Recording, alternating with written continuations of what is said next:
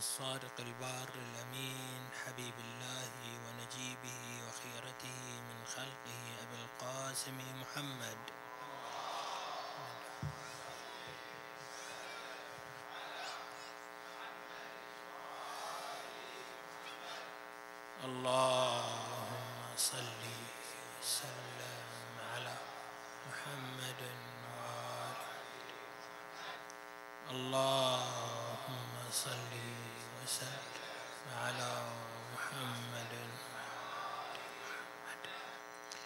وعلى آله الطيبين الطاهرين الهداة الميامين واللعن الدائم الأبدي على أعدائهم وظالميهم إلى قيام يوم الدين.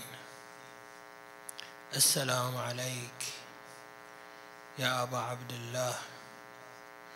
السلام عليك يا ابن رسول الله. السلام عليك يا ابن أمير المؤمنين. السلام عليك يا ابن فاطمة الزهراء سيدتي نساء العالمين. لعن الله من ظلمك ولعن الله من قاتلك ولعن الله من قتلك ولعن الله أمة سمعت بذلك فرضيت به. السلام على الحسين وعلى علي بن الحسين وعلى أولاد الحسين وعلى أصحاب الحسين. المعزى في هذه الليلة رسول الله صلى الله عليه وآله وعلي وعلي وفاطمة والحسن والأئمة المعصومين عليهم السلام. المعزى في هذه الليلة سيدنا ومولانا صاحب العصر والزمان الآخذ بثأر أجداده الطاهرين والمنتقم ممن ظلم آل محمد صلوات الله وسلامه عليهم أجمعين. اللهم عجل لوليك الفرج والنصر والعافية. اللهم اجعلنا من السالكين في دروبهم والمحافظين على منهجهم والناجين بصدق ولايتهم. بسم الله الرحمن الرحيم. قال تعالى وما يستوي الأعمى والبصير ولا الظلمات والنور ولا الظلمات ولا النور ولا الظل ولا الحرور وما يستوي الأحياء ولا الأموات إن الله يسمع من يشاء وما أنت بمسمع من في القبور أشرنا إلى أن البصيرة ملكة تنير للإنسان. درب النجاة وتسلك به مسالك النجاة والفوز عند الله عز وجل. وأن هذه الملكة من مواهب الله التي كرم بها الإنسان. البصيرة نعمة من نعم الله عز وجل. خلقها الله وزرعها في وجود هذا الإنسان وهو هذا المخلوق أكرم ما وهبه الله عز وجل وأشرف ما وهبه الله عز وجل هي هذه البصيرة.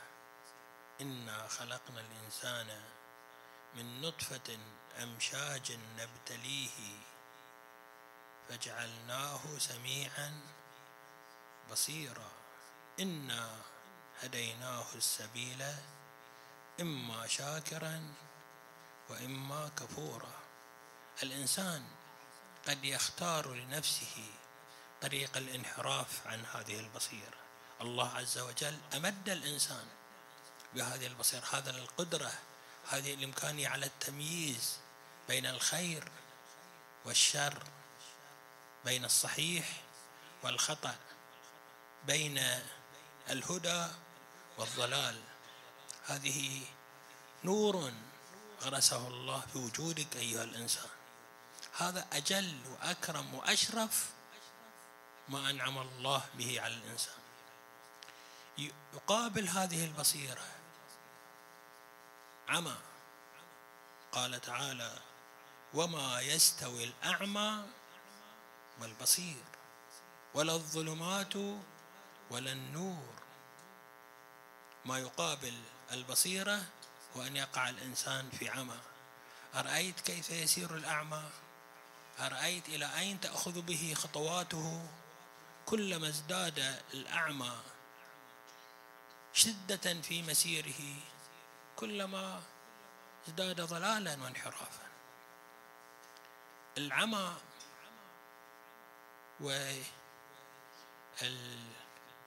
والخلل الذي يقع فيه الإنسان الذي يتخلى عن بصيرته. الأوهام التي يقع فيها الإنسان. كما ذكرنا سابقا على ثلاثة أنحاء. العمل الأول عمل فكر. أن تكون أفكار الإنسان منطقيات الإنسان معارف الإنسان يتسرب إليها الخطأ يتسرب إليها هوى النفس يتسرب إليها أفكار الأبالسة والشياطين. هذا النحو الأول. عمى الفكر. النحو الثاني عمى المسيرة والمسلك. قد يكون الإنسان لديه فكر سليم. سلم من ضلال الفكر. ولكن أعماله تصرفاته سلوكه يأخذ به إلى الضلال. الإنسان إذا خالف هذا المنطق الداخلي الذي زرعه الله في نفسه حتى لو كان فكره صحيحا وسليما فإنه يقع في أنواع وأشكال الضلال الذي يجر بالتالي حينما نقول أن هناك عمل فكري ثم عمل سلوكي لا نقصد ثم الثالث عمل التعلق القلبي. لا نقصد أن هذا الضلال وهذا العمى هو فقط عمى في الفكر أو عمى في السلوك أو عمى في التعلق القلبي. ولكن هذه الشعب الثلاثة الشعب الثلاثة للعمى الفكر والسلوك والتعلق القلبي. هي تنصر بعضها البعض. أرأيت كيف أن بعض الأمراض قد يكون مركزها القلب ولكن سرعان ما تفتك بالبدن بأجمعه. بعض الأمراض مركزها الكلى ولكن القلب يتأثر منها. أمراض مركزها المعدة. ولكن لا يبقى جزء في بدن الإنسان ما يدمر ويهلك بسبب هذه الضلالة أو العمى الذي أصاب قلبه.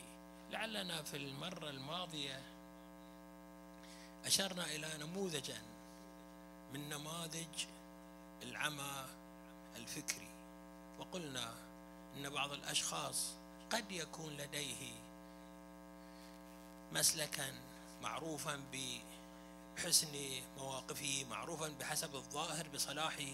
وضربنا مثالا بأبي موسى الأشعري. هذا الرجل كان من قراء القرآن الكريم كان من حفظة القرآن الكريم كان من أجمل الناس صوتا في قراءة القرآن الكريم. كان يجلس في مسجد رسول الله فيفتي الناس. كان رجلا له جلالة وكرامة واحترام عند الناس. ولكن ضلاله الفكري أفقده البصيرة. ضلاله الفكري جعله ينساق إلى أهواء نفسه ويقع ضعيفا مستسلما أمام الشياطين والأبالسة. فسرعان ما تلاعب به عمرو بن العاص وخرج إلى الناس وقال إنني أخلع عليا. أي رجل أي إنسان هذا؟ عاش في زمان رسول الله صلى الله عليه وآله. سمع رسول الله يقول علي مع الحق. والحق مع علي يدور معه أينما دار. سمع رسول الله صلى الله عليه وآله يقول من كنت مولاه فعلي مولاه. لديه من من المعرفة ما يجعله يأبى أن ينحرف. ولكن ضلاله الفكري عماه الفكري أودى به إلى هذه المواقف التي جرت على الأمة الويلات والبلاءات. موقف أبو موسى العشري أبو موسى الأشعري لم يكتف لم يكتفي بضلال نفسه هو لم يظل ويذهب إلى طريق الهلاك لوحده وإنما أظل معه وإنما خرج عن حد فوقع هذا الرجل في عمل فكر. اليوم نضرب مثالا بعمل السلوك سلوك الإنسان سيرة الإنسان. قد يكون الشخص له معرفة. أهل الكوفة كانوا يعرفون أمير المؤمنين صلوات الله وسلامه عليه. ويعرفون علم أمير المؤمنين عليه الصلاة والسلام. استمعوا إلى خطب أمير المؤمنين. رأوا سيرة أمير المؤمنين أحبوا إلى درجة ما أمير المؤمنين صلوات الله وسلامه عليه. ولكنهم أصروا أصروا على أن يعيشوا حياة الهوى والنفس وأطماع النفس. فانتهى بهم الأمر إلى أن يحمل السيوف في وجه الإمام. الحسين عليه الصلاة والسلام. إلى أن يواجه الإمام الحسين عليه الصلاة والسلام. إلى أن يحاربوا الإمام الحسين. أكلهم الحرام. عملهم المخالف للدين والشريعة. سلوكهم. إخواني أبنائي عليكم أن تلتفتوا. إلى أنه ما يكفي أن تكون مؤمنا بالله عارفا بالحقيقة ولا مؤمنا برسول الله ولا مؤمن بسيرة ومنهج أهل البيت عليه الصلاة والسلام. ما لم تكن سيرتكم وأعمالكم على نهج الحقيقة على نهج الإيمان الذي آمنتم به. يقول الله عز وجل الذين آمنوا ولم يلبسوا إيمانهم بظلم. أولئك لهم الأمن وهم مهتدون. إذا أردت أن يكون لك الأمن لك النجاة لك الفلاح فعليك أن لا تخلط إيمانك بالعمل المضاد لإيمانك العمل المضاد الذين آمنوا ولم يلبسوا إيمانهم بظلم. قد يكون الإنسان عنده إيمان ولكنه يدمر إيمانه بمسلكه بسيرته بتصرفاته. يهلك إيمانه يضيع إيمانه. النموذج الثالث هو الإنسان حينما يتعلق قلبه بشتى أنواع الأهواء والرغبات. سنان بن أنس سنان بن أنس كان من جند سعد بن أبي وقاص بل من كتيبة شمر بن ذي الجوشن. وهو عليه اللعنة وعلى شمر وعلى أعوانهم عليهم اللعنة الأبدية هو الذي مارس العمل الفظيع بقتل الإمام الحسين عليه الصلاة والسلام. سنان بن أنس أخذ بالرأس الشريف الإمام الحسين عليه الصلاة والسلام حينما دخلوا الكوفة وحمل رأس الإمام الحسين وذهب إلى أميره عبيد الله بن زياد مناديا بأعلى صوته املأ ركابي فضة أو ذهبا إني قتلت السيد المهذبا قتلت خير الناس أما وأبا. لاحظ كيف هذا التناقض في وجود هذا الإنسان. قتل من؟ هو يعلم هو مو مو جاي يقول يقولون الناس هو يقول أنا قتلت السيد المهذب الذي المطهر الذي ليس في ساحته خلل ولا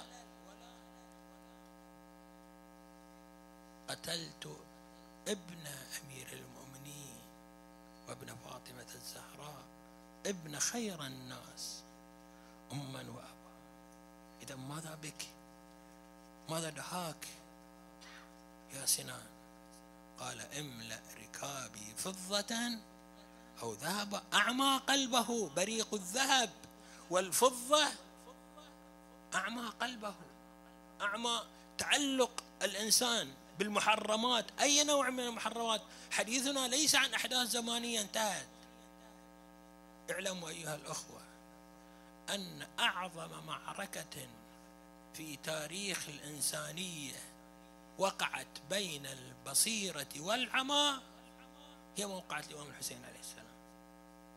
كل المواجهات التي جرت على الأنبياء عليهم الصلاة والسلام وكل ما تحمله الأنبياء صلوات الله وسلامه عليهم أجمعين تركز في موقعة كربلاء. موقعة كربلاء وقعت في سنة 61 للهجرة. ولكن حقيقة كربلاء هي في كل عام تقع. في كل وقت تعاد معركة كربلاء. نحن اليوم في كل سنة حينما يعاد ذكر الإمام الحسين وأيام الإمام الحسين عليه السلام تعود المعركة بين البصيرة والعمى. وأما أفراد هذه المعركة يتغيرون. ذهب جيش سعد بن أبي وقاص ذهب أنصار الإمام الحسين عليه السلام. ولكن نحن نعيش هذه المعركة. نحن نتحمل هذه المعركة. اليوم علينا أن نحدد كيف نخوض هذه المعركة. علينا أن نحدد موقفنا مع البصيرة. البصيرة في أفكارنا في معارفنا. فنتخلص من أنواع الضلال الفكري والانحراف الفكري. أم ننهزم ونستسلم لهذه الأشكال والألوان من الانحرافات الفكرية أو من الضلال السلوكي والعمى السلوكي أو من الضلال والعمى القلبي والتعلقي أيها الأخوة كلكم تعلمون ما جرى في كربلاء. كلكم تعرفون أحداث كربلاء. وتعرفون كيف تحمل الإمام الحسين عليه الصلاة والسلام أعباء هذه المواجهة وقرر أن يخوض معركة أبدية بين البصيرة والعمى. قرر أن يرسل رسائل إلى الأجيال. أراد الإمام الحسين عليه السلام أن تكونوا يا أهل ألف وأربعمية وأربعين واحد وأربعين. تصلكم هذه الرسالة. صحيح. الإمام الحسين عليه الصلاة والسلام لم يكن يملك وسائل إعلام ولا وسائل تدوين ولكنه كان يملك الإرادة الذي جعل رسالته تصل إلى كل جيل حتى تصل إلى ذلك الجيل الذي يفتك وينهي العمى والضلال. أنتم اليوم تعيدون هذه الحالة. أنتم اليوم تعيشون هذه الحالة. فانظروا إلى أين تسيرون. تستسلمون للعمى تتخلون عن البصيرة والمعرفة وتذكروا أن البصيرة لا بد لها من ثلاث ثلاث أسس ثلاث أركان. الفكر السلوك والعمل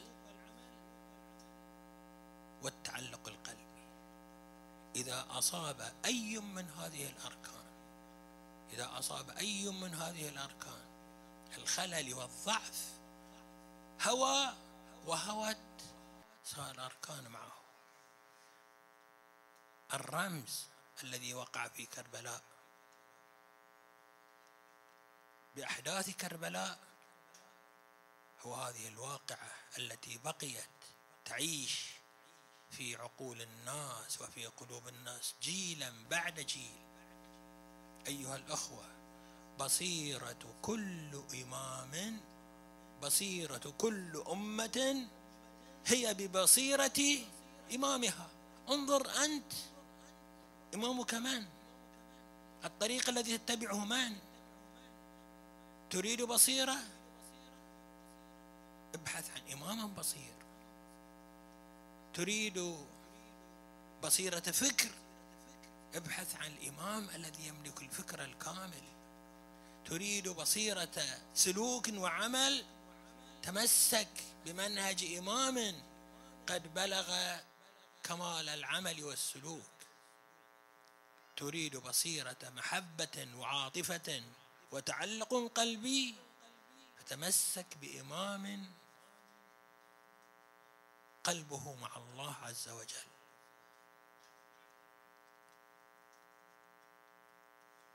لعل رمز السهم المثلث الذي أصاب قلب الإمام الحسين عليه الصلاة والسلام. في يوم عاشوراء يعيش في قلوبنا وقلوبكم جميعا. أيها الأخوة إن قساوة وألم وحرارة السهم المثلث الذي أصاب قلب الإمام الحسين عليه الصلاة والسلام. ليس بأقسى على الإمام الحسين من العمل المثلث الذي يواجه الإنسانية والبشرية. لقد تحمل أبا عبد الله لقد تحمل أبو عبد الله عليه السلام مواجهة تلك السهام بكل أشكالها. لكي يدفع عن البشرية شر أسهم العمى والضلالة. أبصر الإمام الحسين الحقيقة وأراد أن يزرعها في قلوبنا جميعا. يوم كربلاء هو يوم المعركة العظمى بين البصيرة والعمى. فلننظر أيها المؤمنون. يا أحباب الإمام الحسين عليه الصلاة والسلام نحن ننتصر لمن؟ ونقف مع من؟ ونحامي عن من؟ عن بصيرة الإمام الحسين عليه الصلاة والسلام أم عن عمى السلوك وعمى الفكر؟ وعن عمى. التعلقات القلبية أبنائي إن أمامكم أياما وساعات تحددون فيها موقفكم. هذه هي أفضل لحظات التي يجدد فيها الإنسان عهده مع الحق بأن يكون على بصيرة حسينية بصيرة صادقة مع الإمام الحسين عليه الصلاة والسلام. نسأل الله بجاه المصطفى وآله بجاه الإمام الحسين وجده وأبيه وأمه وأخيه والتسعة المعصومين من ذريته وبنيه أن يثبتنا وإياكم ويهدينا وإياكم إلى تلك البصيرة الحسينية التي بها النجاة وبها الفلاح والحمد لله رب العالمين وصلى الله على محمد وآله الطيبين الطيبين